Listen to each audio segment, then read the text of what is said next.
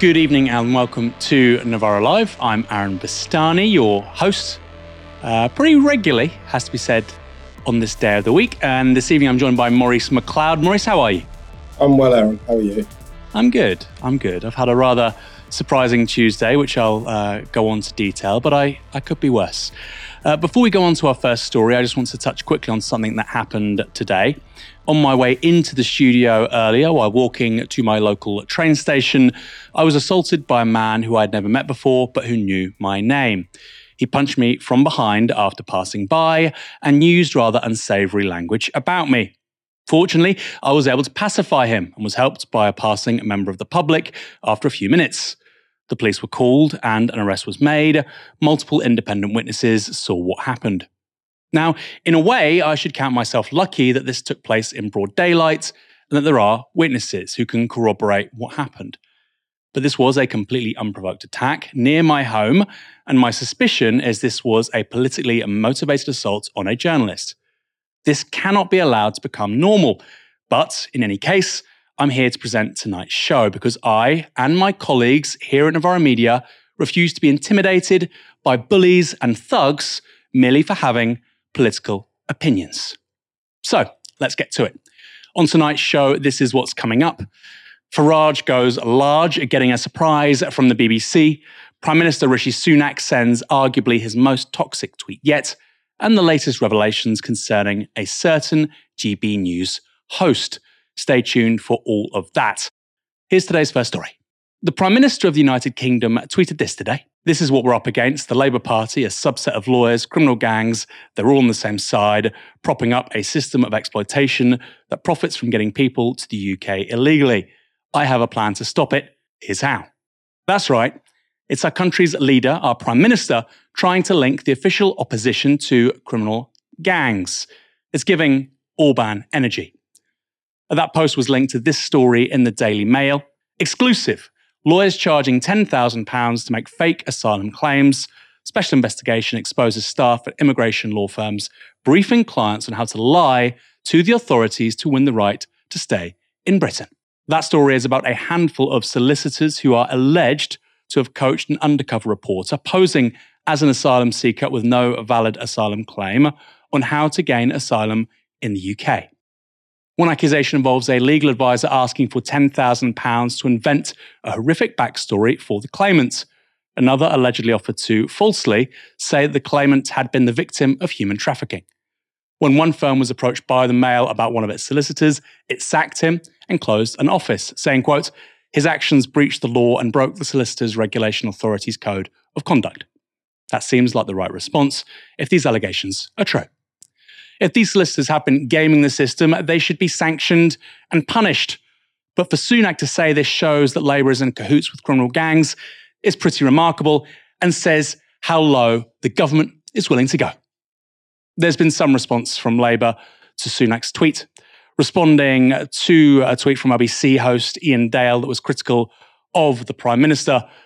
Labour's Jim McMahon said this When all else is lost, the only place you have is the gutter.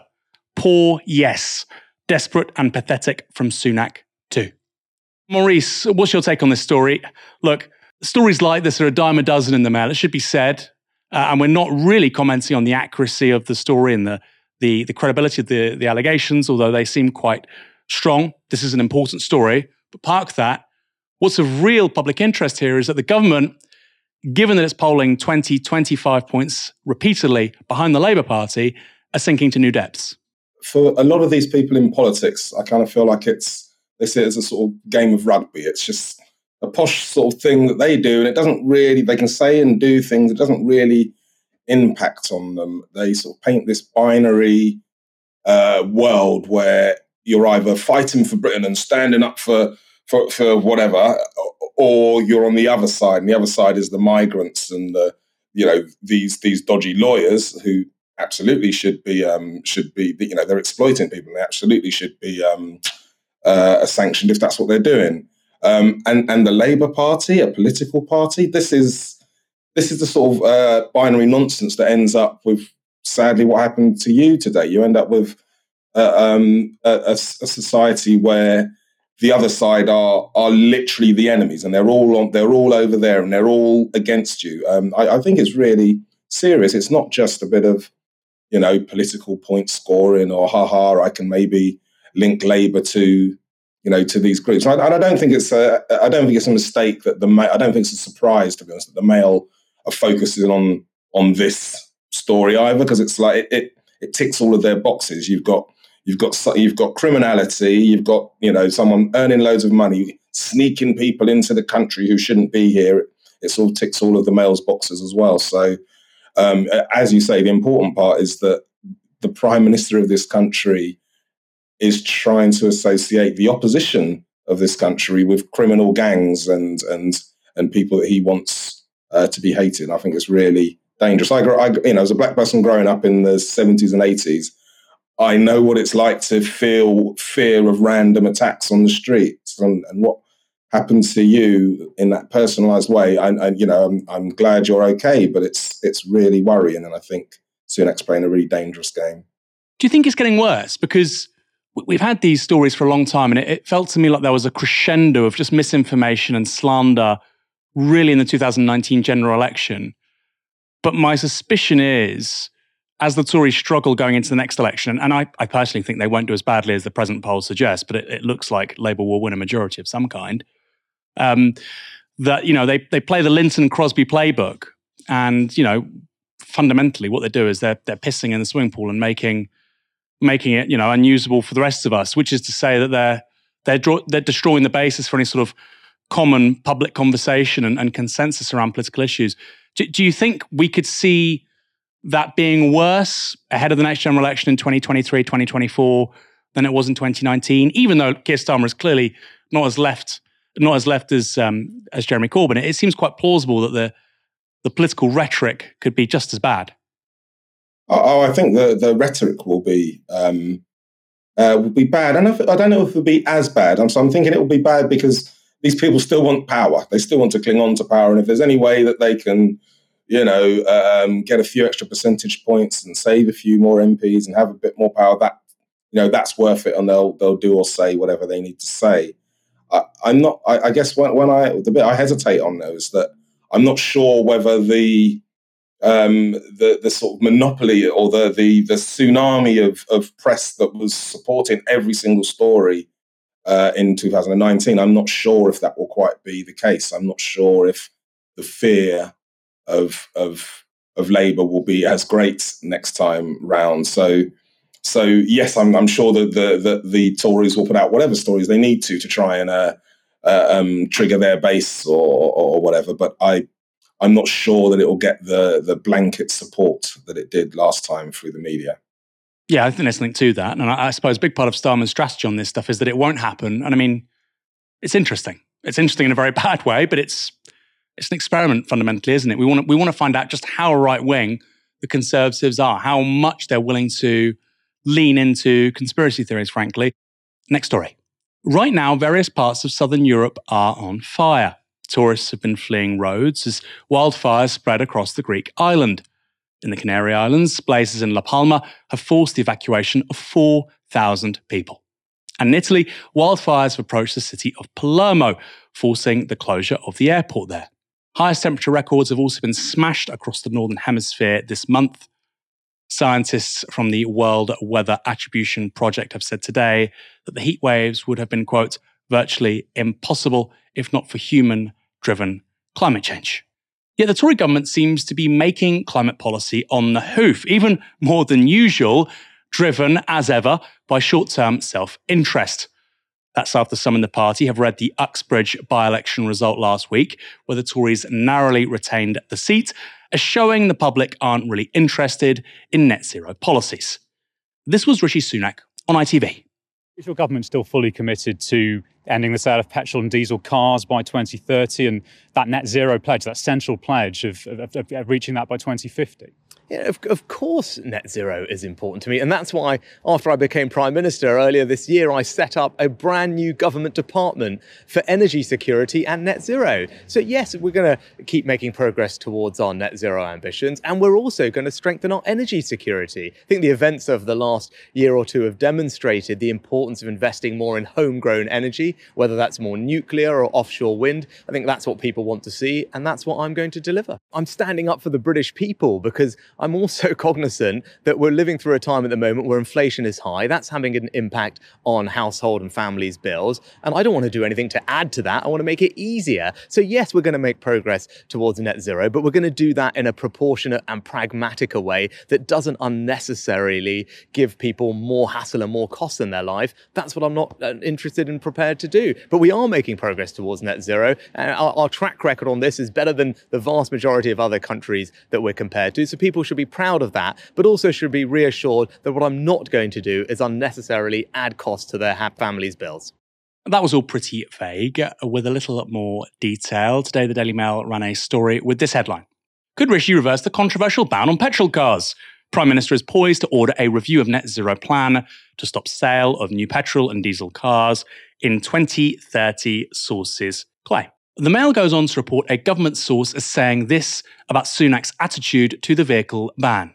It is fair to say he would be open to reviewing it. There is no review at the moment, but he wants to make sure we're always taking a proportionate and pragmatic approach, particularly as we are way ahead of a lot of other countries on this green stuff. That sounds really promising and informed, doesn't it? Including vehicles. The 2030 ban was introduced under Boris Johnson in 2020. They said it would put Britain, quote, on course to be the fastest G7 country to decarbonise cars and vans. But some backbench Tories have opposed the ban.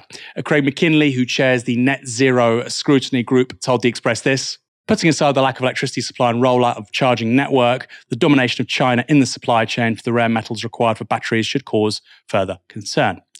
Uniquely, uh, the UK stands alone with the 2030 date. The EU and US has kicked the date down the road to 2035, with Germany pushing for a perpetual exemption for synthetic fuel powered traditional engines. We are likely to see our successful car industry decimated and oil refining capacity relocating abroad. The Uxbridge by election shows anti car policies are rejected by the public. Conservatives should never ban things. That's an interesting claim. We're a party of freedom and choice. The government would be well advised to scrap the ban. Conservatives, we should never ban things. Think about what that means for a moment. We shouldn't, we shouldn't ban paedophilia. Really? We shouldn't ban murder. We shouldn't prohibit theft. I mean, we prohibit lots of things in society because they're ethically bad or because they have very, very negative consequences. Just a stupid, stupid point from a an underwhelming political party at this point, but a quick point also about that 2030 claim about how Britain was unique. You know, we're doing so much more than anybody else. Quick reminder the Norwegian parliament adopted a national goal that all new cars sold by 2025 should be zero emission. Right now, 84% of all new vehicles sold in Norway are electric. That's in 2023, not, not 2030. So it's not that outlandish to say we could achieve this in seven years' time. Responding for the government on Times Radio this morning was Levelling Up Minister Michael Gove. I think we need thoughtful environmentalism. Uh, I think that it's absolutely vital that we take steps in order to move towards net zero. It's absolutely vital that we uh, have a strategy for nature recovery um, and a strategy for uh, electrification of the grid and a strategy for decarbonisation overall.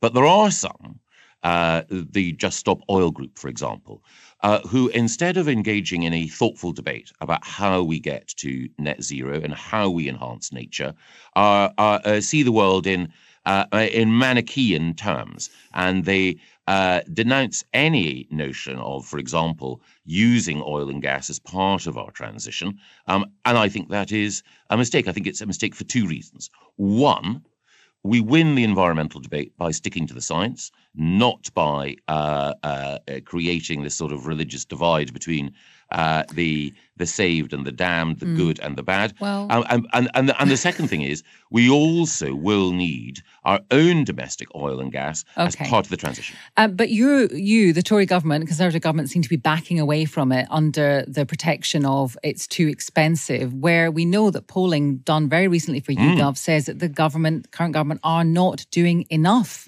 on well, the environment? I, I, do agree that it's important that uh, the government does press ahead with appropriate and thoughtful steps in okay. order to safeguard the environment. So, but there, mm-hmm. are, you know, there are some specific areas where um, the the cost mm. that is being imposed on individuals risks creating a backlash. We've okay. seen that happen in the Netherlands, mm. and we don't want to get to a situation where the the, the support you quite rightly point out mm. for improving our environment uh, curdles and turns into resistance. Okay, uh, what about the sale, uh, the banning the sale of new petrol and diesel cars from 2030? Is that immovable? Yes.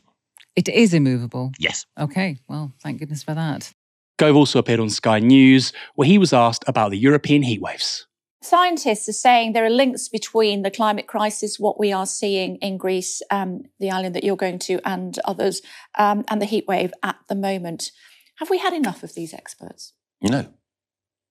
So um, why are we why are we not concerned about what's going on on Greece then? Oh, we are. Um, I think again we we've seen um, in uh, uh, the course of the last month three of the uh, hottest days that the planet has had in uh, recorded history. So naturally, making sure that we take appropriate steps uh, to mitigate the impact of climate change is absolutely central, and the UK government has shown leadership in this area. Uh, a thoughtful environmental approach is one that characterises the way in which we as a government have responded to this.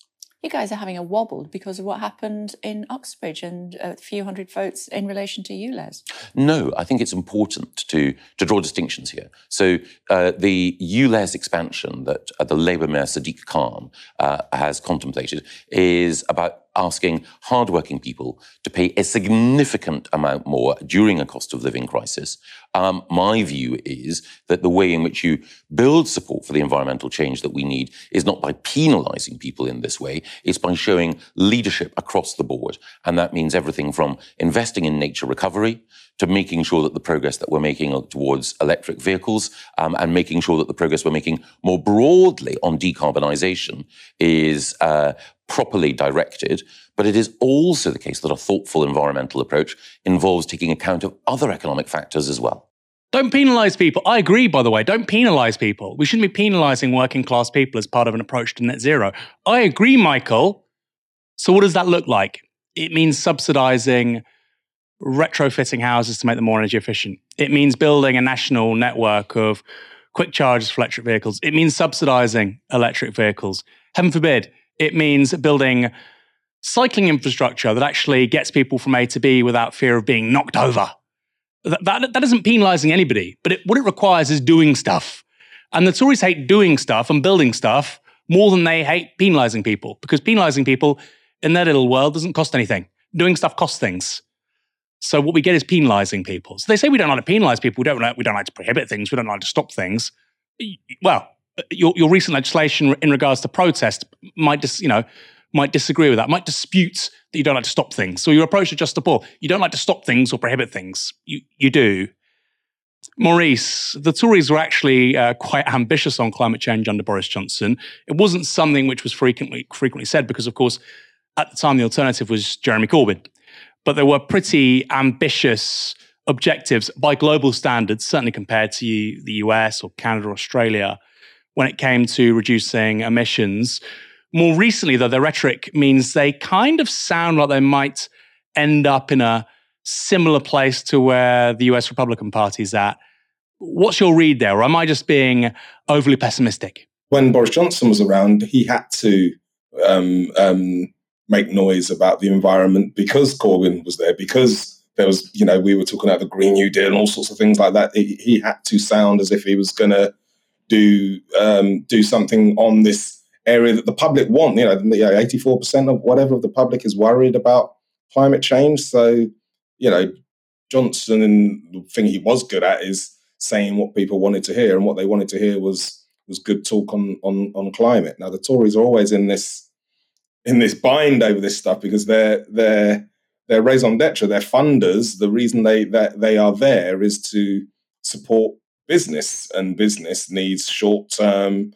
Don't get in our way. Let us let us burn and do what we want. And, and you know, climate restrictions are the opposite of they, what they want. So they've got to sort of sound very. Um, they've got to you know they've got to talk about their determination to do something while doing as little as possible. It's it's it's this sort of place they find themselves in, and it's, it's a massive opportunity to be honest for for Labour. It's a massive opportunity to go. Well, we're we're the party that really will take this seriously, and we are. We, you know, we'll really push ahead, and we'll, uh, um, you know, we'll lead the, the, the vanguard on this sort of uh, um, most important issue facing the world.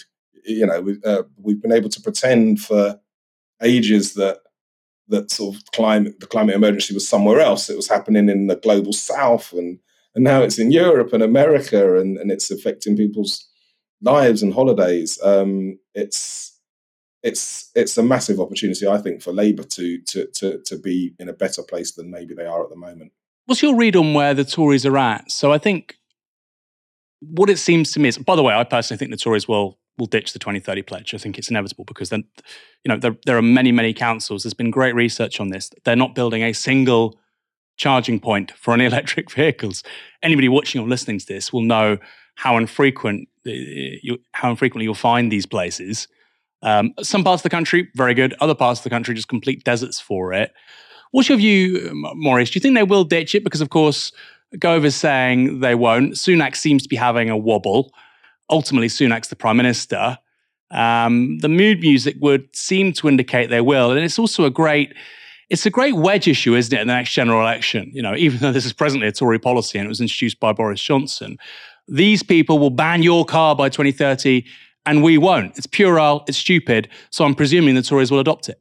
Absolutely. It's, um, I mean, for, for cars in some parts of the UK, read, you know, guns in the US, it's one of those things. It, it, any any suspicion that any sort of restriction might come in, or that the other side are going to do anything to stop you being able to drive your your car, feels very personal, and it's and it's kind of a it's easy for the Tories to sort of rile up what's left of their base. Um, so, so, yeah, I'm sure I'm sure they'll ditch it, and I'm sure they'll ditch it and point to uh, you know this is why you've got maybe the Labour leader talking about you know hating tree huggers. It's it's uh, this is going to be one of the battlegrounds, I'm sure. It should be said that uh, Keir Starmer, I do, I do mock Keir Starmer for owning an SUV, which he does, but I should add, it is a hybrid, so he's not doing too badly, despite, uh, despite you know, running over a cyclist uh, in recent memory. Keir was on a slightly better trajectory in the stuff than a few Tories, and I, I personally think, just to round this story off, that the Tories will ditch this, and I think they will go very right, very quickly on climate change um, because it's it's what they have to do. They've got to cement their base, um, and it's not going to necessarily win you a majority. It's not going to be effective policy for the challenges of the 21st century. And my God, this week really brought home how quickly uh, climate systems are breaking down globally, but it could help them stop a Labour majority. I don't think that's likely, but I think it's possible. And can I just say, by the way, I doubt Michael Walker is watching this. He's having a very well deserved day, uh, day off. But if you want to know a little bit more about how bad the situation is right now, watch yesterday's show. The first 10 minutes, written by Stephen, who's in the studio here, presented by Michael, and of course produced by Fox and Alex, was a masterclass of environmental reportage. Can't recommend it enough. If only the Tory party would watch it and maybe pay attention, things might be a little better. Next story. Once upon a time, Britain was known for its railways. The first ever intercity line was built here in Britain in 1830. It connected Liverpool and Manchester. You could say we were world leading, that favourite buzzword of our political class. However, more recently, Britain has fallen behind. The country has less high speed track than Germany, France, Spain, and Italy. And as of March 2020, just 38% of the country's rail network was electrified. For context, in the EU, that figure is 56%. For China, it's 66%. And for Japan, it's 75%.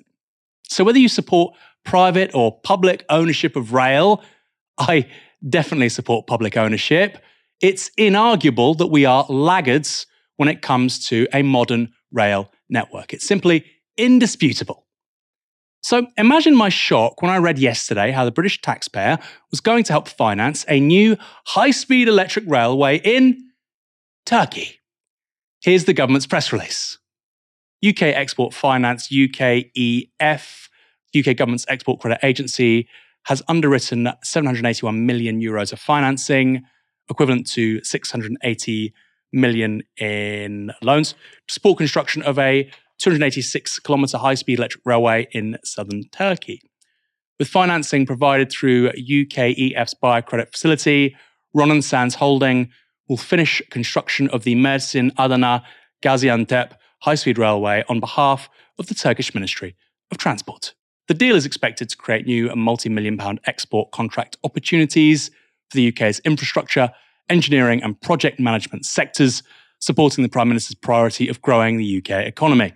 This signals key future opportunities for UK exporters, with Renaissance Holding, one of Europe's 10 largest construction companies, intending to use the high speed rail project to build its wider relationships with the UK supply chain. So, to be clear, I've seen a fair bit of this on Twitter, the taxpayer isn't paying to build a high speed railway in Turkey. This is not some act of charity by the government. Uh, it's important to say we could do with a few more high speed rail lines in this country. Rather, we're offering security on the finance for its construction. The loans are being provided by JP Morgan, ING Bank, and BNP Paribas. This is being done, as already mentioned, through UK Export Finance, UKEF. So, what is that?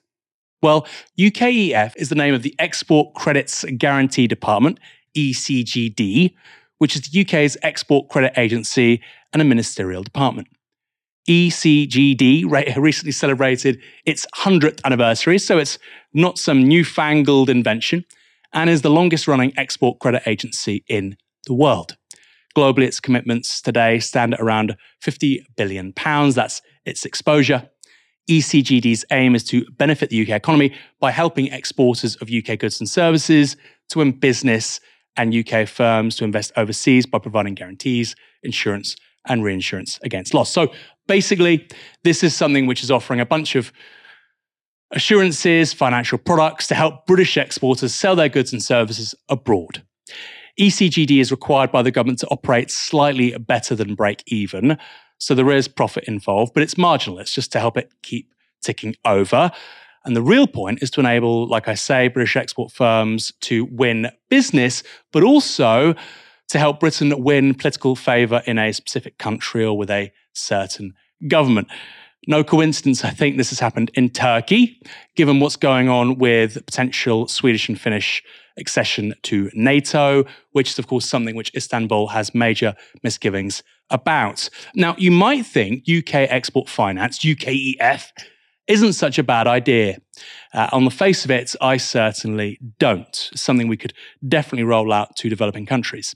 But here's the thing why don't we have a similar institution to finance projects like this here in the UK? This isn't an academic question, by the way. In the 2019 general election, Labour argued for a national investment bank alongside regional ones that would finance large infrastructure projects, but also small and medium sized enterprises who struggle to access credit elsewhere. But of course, that was stupid spendthrift socialism. That was McDonnell being an idiot, Corbyn being clueless as ever. A sensible establishment economics means financing it for Turkey instead. And while the Tories did set up a national infrastructure bank last year, partly pinching McDonnell's idea, they don't seem to be doing very much with it. And it certainly isn't helping to finance brand new high speed rail connections. A really remarkable, ridiculous story, frankly. Maurice, Britain is guaranteeing loans for high speed rail in Turkey, and yet domestically services go from bad to worse. How do you explain it? Yeah, if you if you ever needed proof that that the government's sort of aversion to you know, developing our infrastructure was ideological. that This is it. Instead of, you know, instead of sort of putting money into yeah. the stuff we desperately need, you know, the the um, and and, and and let's be honest, the reason the reason they don't want to. Uh, you know, to the government to be running this stuff isn't is isn't just that they want small governments. It, it's that if the government's doing it, then it, it closes off access to you know the private money and you know their their funders again. Basically, it closes off options to make money from the British from the UK economy. That's that's why they don't want it to happen in the UK. But yeah, they know it's a great idea, so of course let's invest in Turkey. And as you say, I've got I'm I'm all for us uh, um, investing in other places around the world. That's that's a great idea. Let's let's use some of this wealth that we have sloshing around to to do some good. But but yeah, let's let's start here as well. We we, we de- desperately need it, don't we? I love that point you just made there, Maurice, which is about how ideological it is, because I, th- I think that's right. The Conservatives don't want successful mass adoption of public transport, just like they don't want effective social housing being rolled out, which is cheap and addresses the housing crisis. Why? Two reasons because it doesn't help them politically, it doesn't help their base, it actually shrinks their base. Uh, and then, secondly, it doesn't really make anybody any money. You know, George Osborne said precisely this in regards to social housing. We won't build it because they're not our people in the early 2010s. And like you say, it's, it's just pure ideology. And then there's an additional element to this, which is the interface between private capital, private business, and um, government. And, you know, Lenin had this quote about, you know, government being effectively the central committee of the bourgeoisie or whatever. He had a great line about this at the top of the 20, uh, at the top of the 20th century. And, and this is this is broadly what's happening, right? The government uses taxpayer money to um, guarantee loans for their mates in big business. They'll do that, but they're not willing to offer social finance to build um, train stations in places of high deprivation right? I live in I live in Portsmouth. I live near Fratton. Go on Google and Google Fratton train station, okay? Because it it, it doesn't look good. Uh, I'm from Bournemouth. The nearest train station um, to uh, the Bournemouth Stadium is in Boscombe, Pokesdown. Google Pokesdown train station. Okay, th- th- these things look like they're from. I would say a developing country. Many developing countries have a better rail infrastructure than we do now. Uh, that's not an exaggeration. Um, so we, we can't use finance, we can't guarantee loans on stuff like that, but we can do it to help our mates because, of course, they're making lots of money exporting various goods and services overseas. M- Maurice, you, you said you weren't averse to the idea. I mean, this is one of those things where I think most of the public would never even have heard of UKEF. And yet we're on the hook for 50 billion pounds of exposure to projects all around the world. I mean, had you heard of UKEF before this story?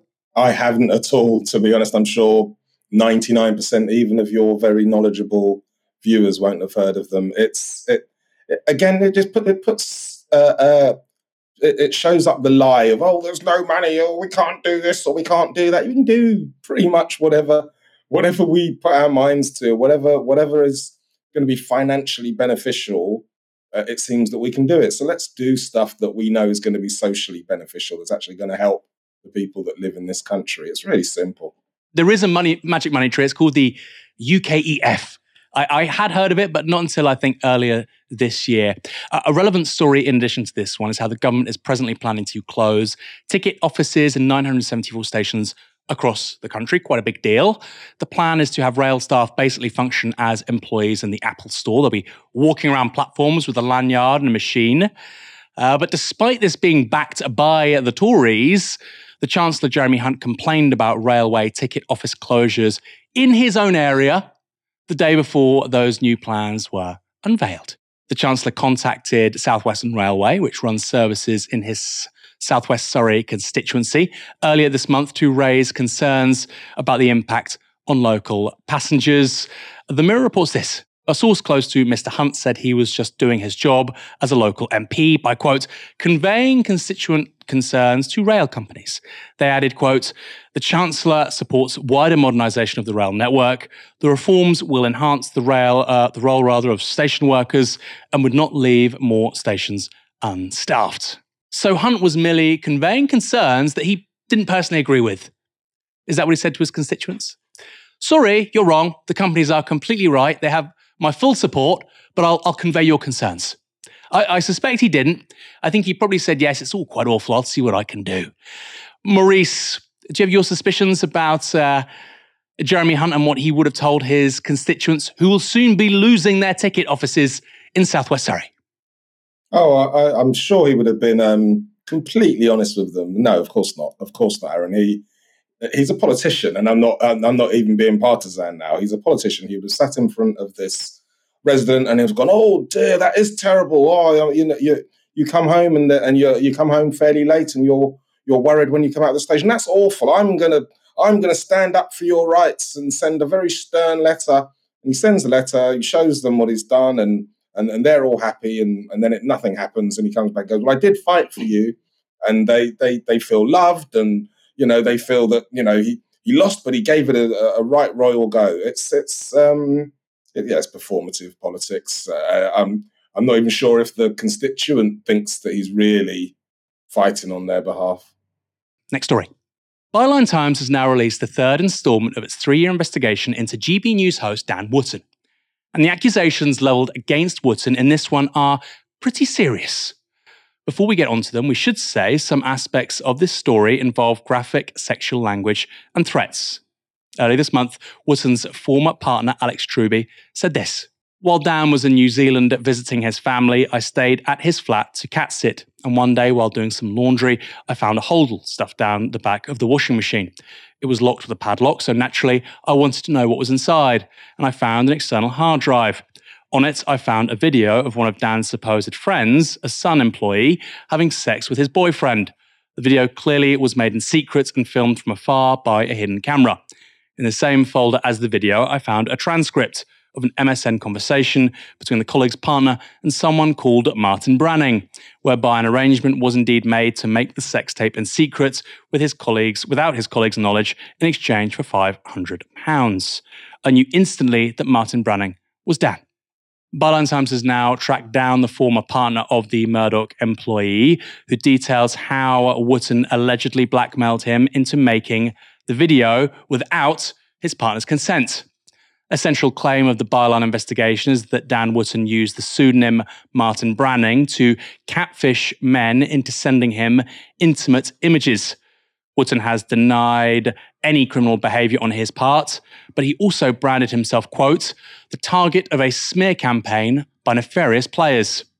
However, he hasn't denied using or being connected to the name Martin Branning the man that Byline Times has spoken to, says he was introduced to Wootton at a private members club in London by his partner at the time, the Murdoch employee. Shortly afterwards, he began to receive emails from Martin Branning on 26th of June 2008. Branning sent him this. I had your email and a couple of pics of you passed along to me because I heard you might be interested in making some extra cash through the sort of modeling and other work uh, I've got on offer. Don't know if the person mentioned it to you, but I'd be really keen to chat with you further, all completely confidential, of course. Branning there is suggesting that there is some third party who's passed on the man's details. That's a theme that crops up more than once in the correspondence. And according to the man, Wootton knew he was in financial trouble at the time. This was the man's reply. Um, well, I never say never, but I'm really quite curious who has passed you my quote details. More info, please. Looking forward to your response. And Branning replied with this Cool. Well, look, it's someone who knows you through, we don't know, this has been uh, edited out, but I always promise never to pass on those details because this person has worked for me in the past. Basically, he said you were an open minded guy who's always looking for ways to make more pounds, more money, which sounded perfect to me. I do a whole range of modeling and that sort of work, which I'd like to see if you might be up for. Drop me a line when you can, Martin. Kiss. Now, that work turned out to be making consensual adult films. Branning would dictate a physical type to the man who would then locate someone matching it on data apps like Grindr or Gaydar. Branning also gave the man instructions on how to convince them to have sex on camera, saying this in an email on July 29th, 2008. You make it a really horny idea with whoever you're seeing. All you need to say is, I'd love you to film me as you fuck me. It works with all guys, trust me. Anyway, just keep me informed with your progress. It's not clear from the article whether the men consented to the films being sent to a third party. The man explained to Byline Times how the filming worked. At that time, I needed money, the victim said. It was an attractive offer. The courier would come with a video camera he would supply. I would make footage with it and send it back with a courier arranged by Branning. There'd never be money until weeks later. I'd be thinking he had stitched me up. Ultimately, money would be delivered by courier, sweaty awards of 20s, basically. But things took a darker turn when Branning asked the man to make a video with his partner, the Murdoch employee. The man told Byline Times this. It started with, Do you know this guy? I told him I was not going to do this But the pressure was mounting. I said, It's not going to happen. He's not interested. It'll be difficult to obtain what you want. But then I was told to. Just take some discreet pictures if you can. When the man refused to make the video, he says the pressure from Branning grew more intense. The man tells byline this. Branning said, if you don't get this footage, then there are consequences, and you don't want your employer to find out or your friends and family to know what you've been doing. No one wants their mum and dad to see you effing someone, and that's what it was. Well, if you don't, your family and your friends and your colleagues and your employers are going to see what you've been doing.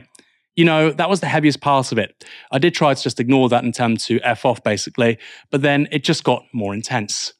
After more threats, offers of money, and a promise to make it the last demand, the man agreed to make the secret recording. Asked by Byline Times whether he believes he was blackmailed by Branning, the man replied, quote, Yes. He went on to say this it was a barrage of pressure to get this, or otherwise your cover will be blown. In the end, it was like, F it, I will just do it. The guilt and the shame of actually doing what I've done to somebody that I was in a relationship with, that's the thing that to this day makes me feel sick because there's consequences to that. I still can't forgive myself for doing that to somebody else. That video is alleged to be the one that Wootton's ex partner, Alex Truby, found behind the washing machine. In Byline's first expose, they allege this. Mr. Truby confronted Wootton over the contents of the hodl. Mr. Truby said that Wootton made a tearful admission of guilt, acknowledging he was the creator and controller of the pseudonym Martin Branning. According to the man himself, who accuses him of blackmail, Branning wasn't finished with him, allegedly sending an edited compilation of the films he'd made to his partner. On 30th of May 2011, the man sent this email to Branning. A video of me was sent to my partner with footage of every person I'd been with and sent to you. You promised me that wouldn't happen. You really don't know the damage caused. Branning replied, resurrecting the mysterious third person with this. Fuck, really? Must have been the other guy because he was getting really annoyed you couldn't get any footage with. Who thinks he knows? What happened? Sorry. But according to the man, it didn't end there. He also told Byline Times this. And then it was harassment. It was horrendous. I left London to get away from it all. I changed my phone number blocked all of these Martin Branning email addresses that would come in, but he still managed to get hold of me until 2018 when it stopped.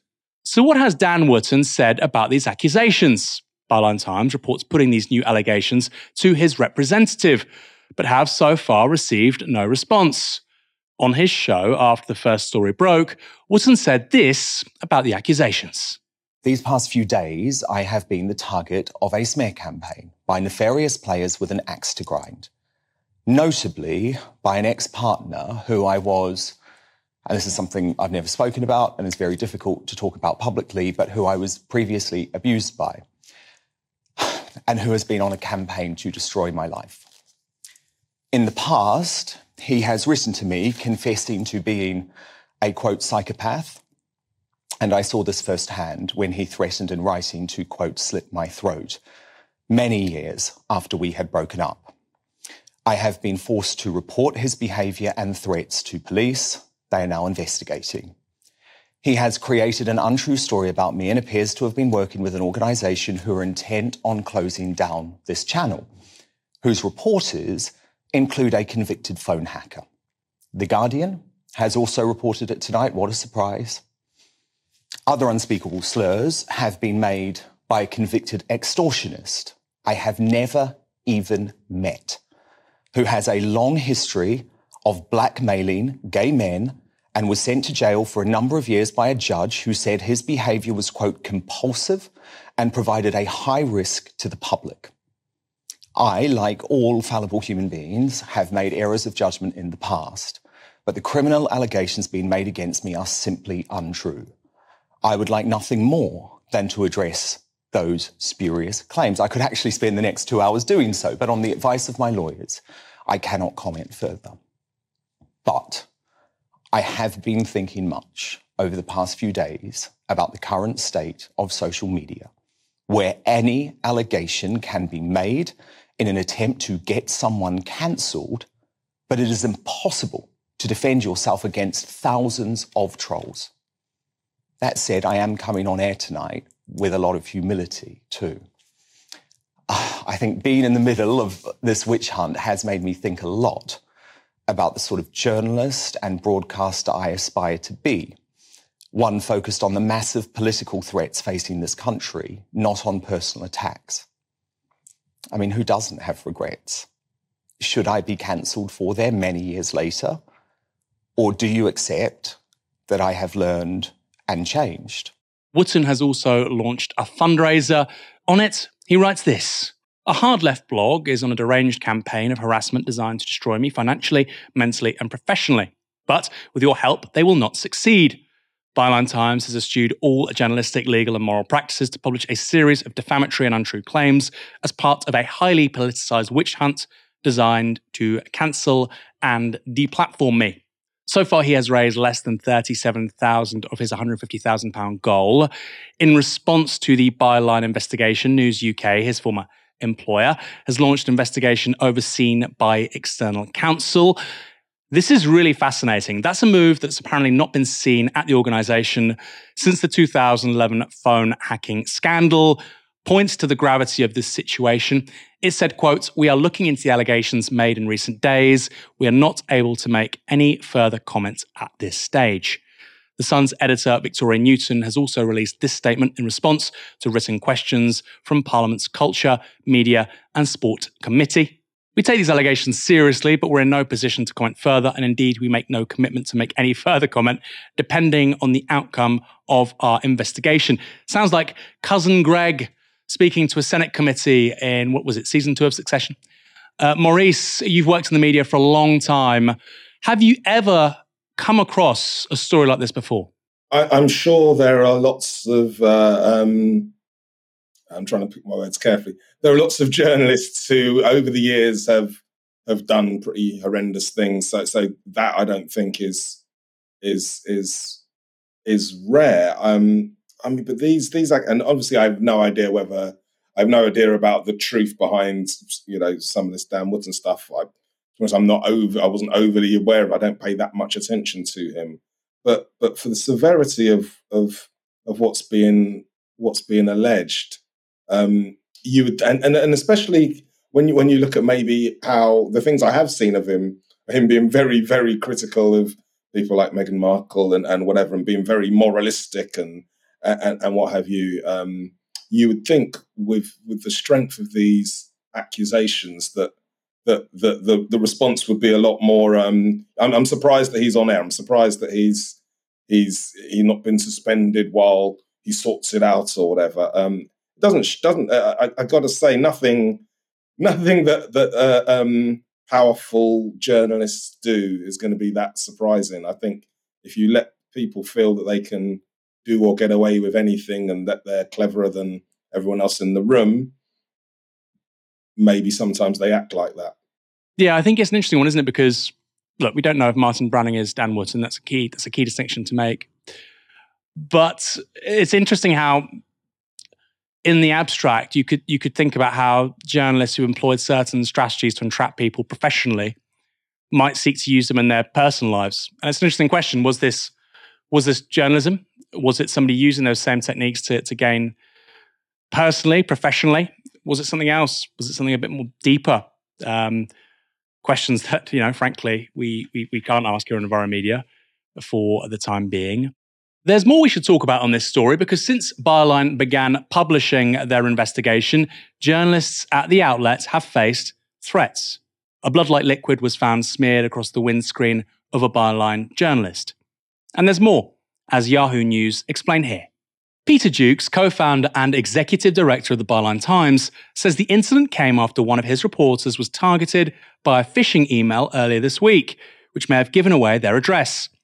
It was followed by an abusive email sent to the newsroom on Saturday night with the subject over Dan Wootton, reading, See you at the office and blood will flow.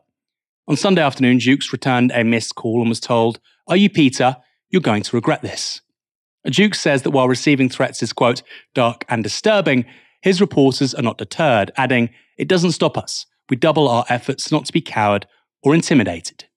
Well done, Peter. Our solidarity here at Novara Media goes to you and everyone at Byline Times. Really outstanding work of journalism on this stuff so far, and this is absolutely unacceptable in response Maurice, quickly, are you worried about a rise in attacks on not only politicians but journalists too? I mean, this this happened to myself today. Uh, it it does feel that slowly but surely this is becoming an incredibly common part of politics in this country. It's really worrying.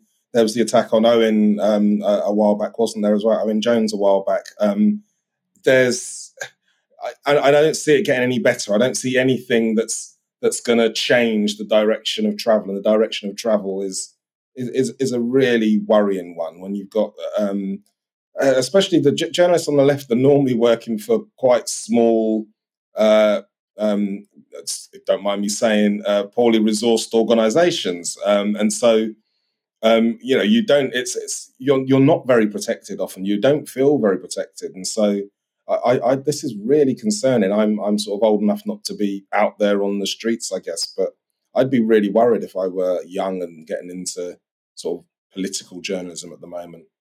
Our final story. Nigel Farage recently had his Coutts Bank account closed and the release of an internal memo from the bank, which Farage managed to get hold of after a subject access request, appeared to show that his political views were part of the reason he was, quote, debanked.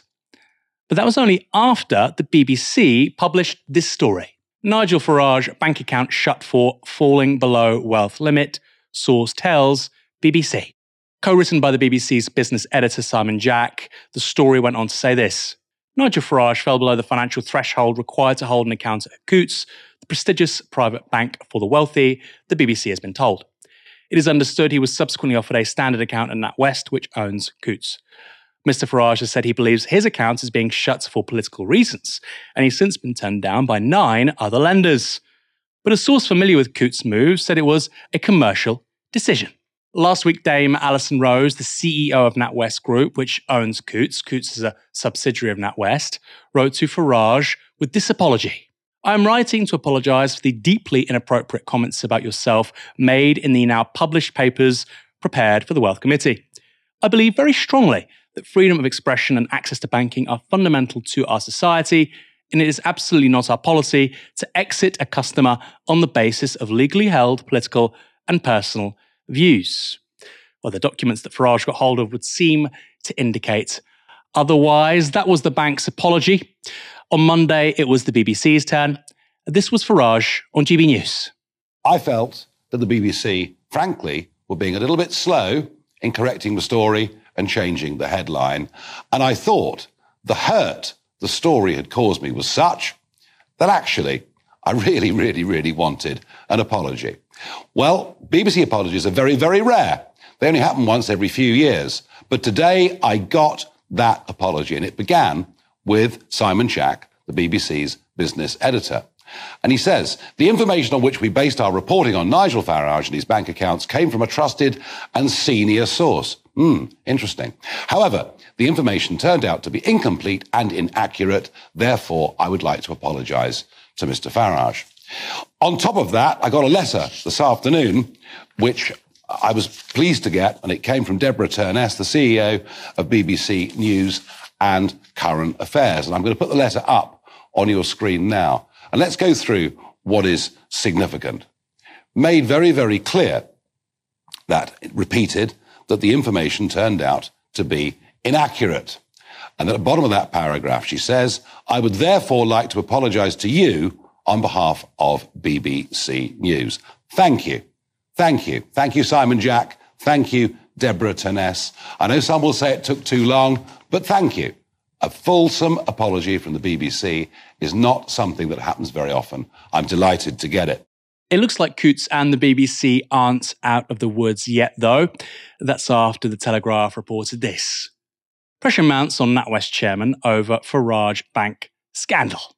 The article goes on to say this Dame Alison's career is hanging in the balance after the BBC apologised on Monday for an inaccurate story that claimed Coutts, which is owned by NatWest, shut down Mr. Farage's bank accounts because he did not meet its financial requirements.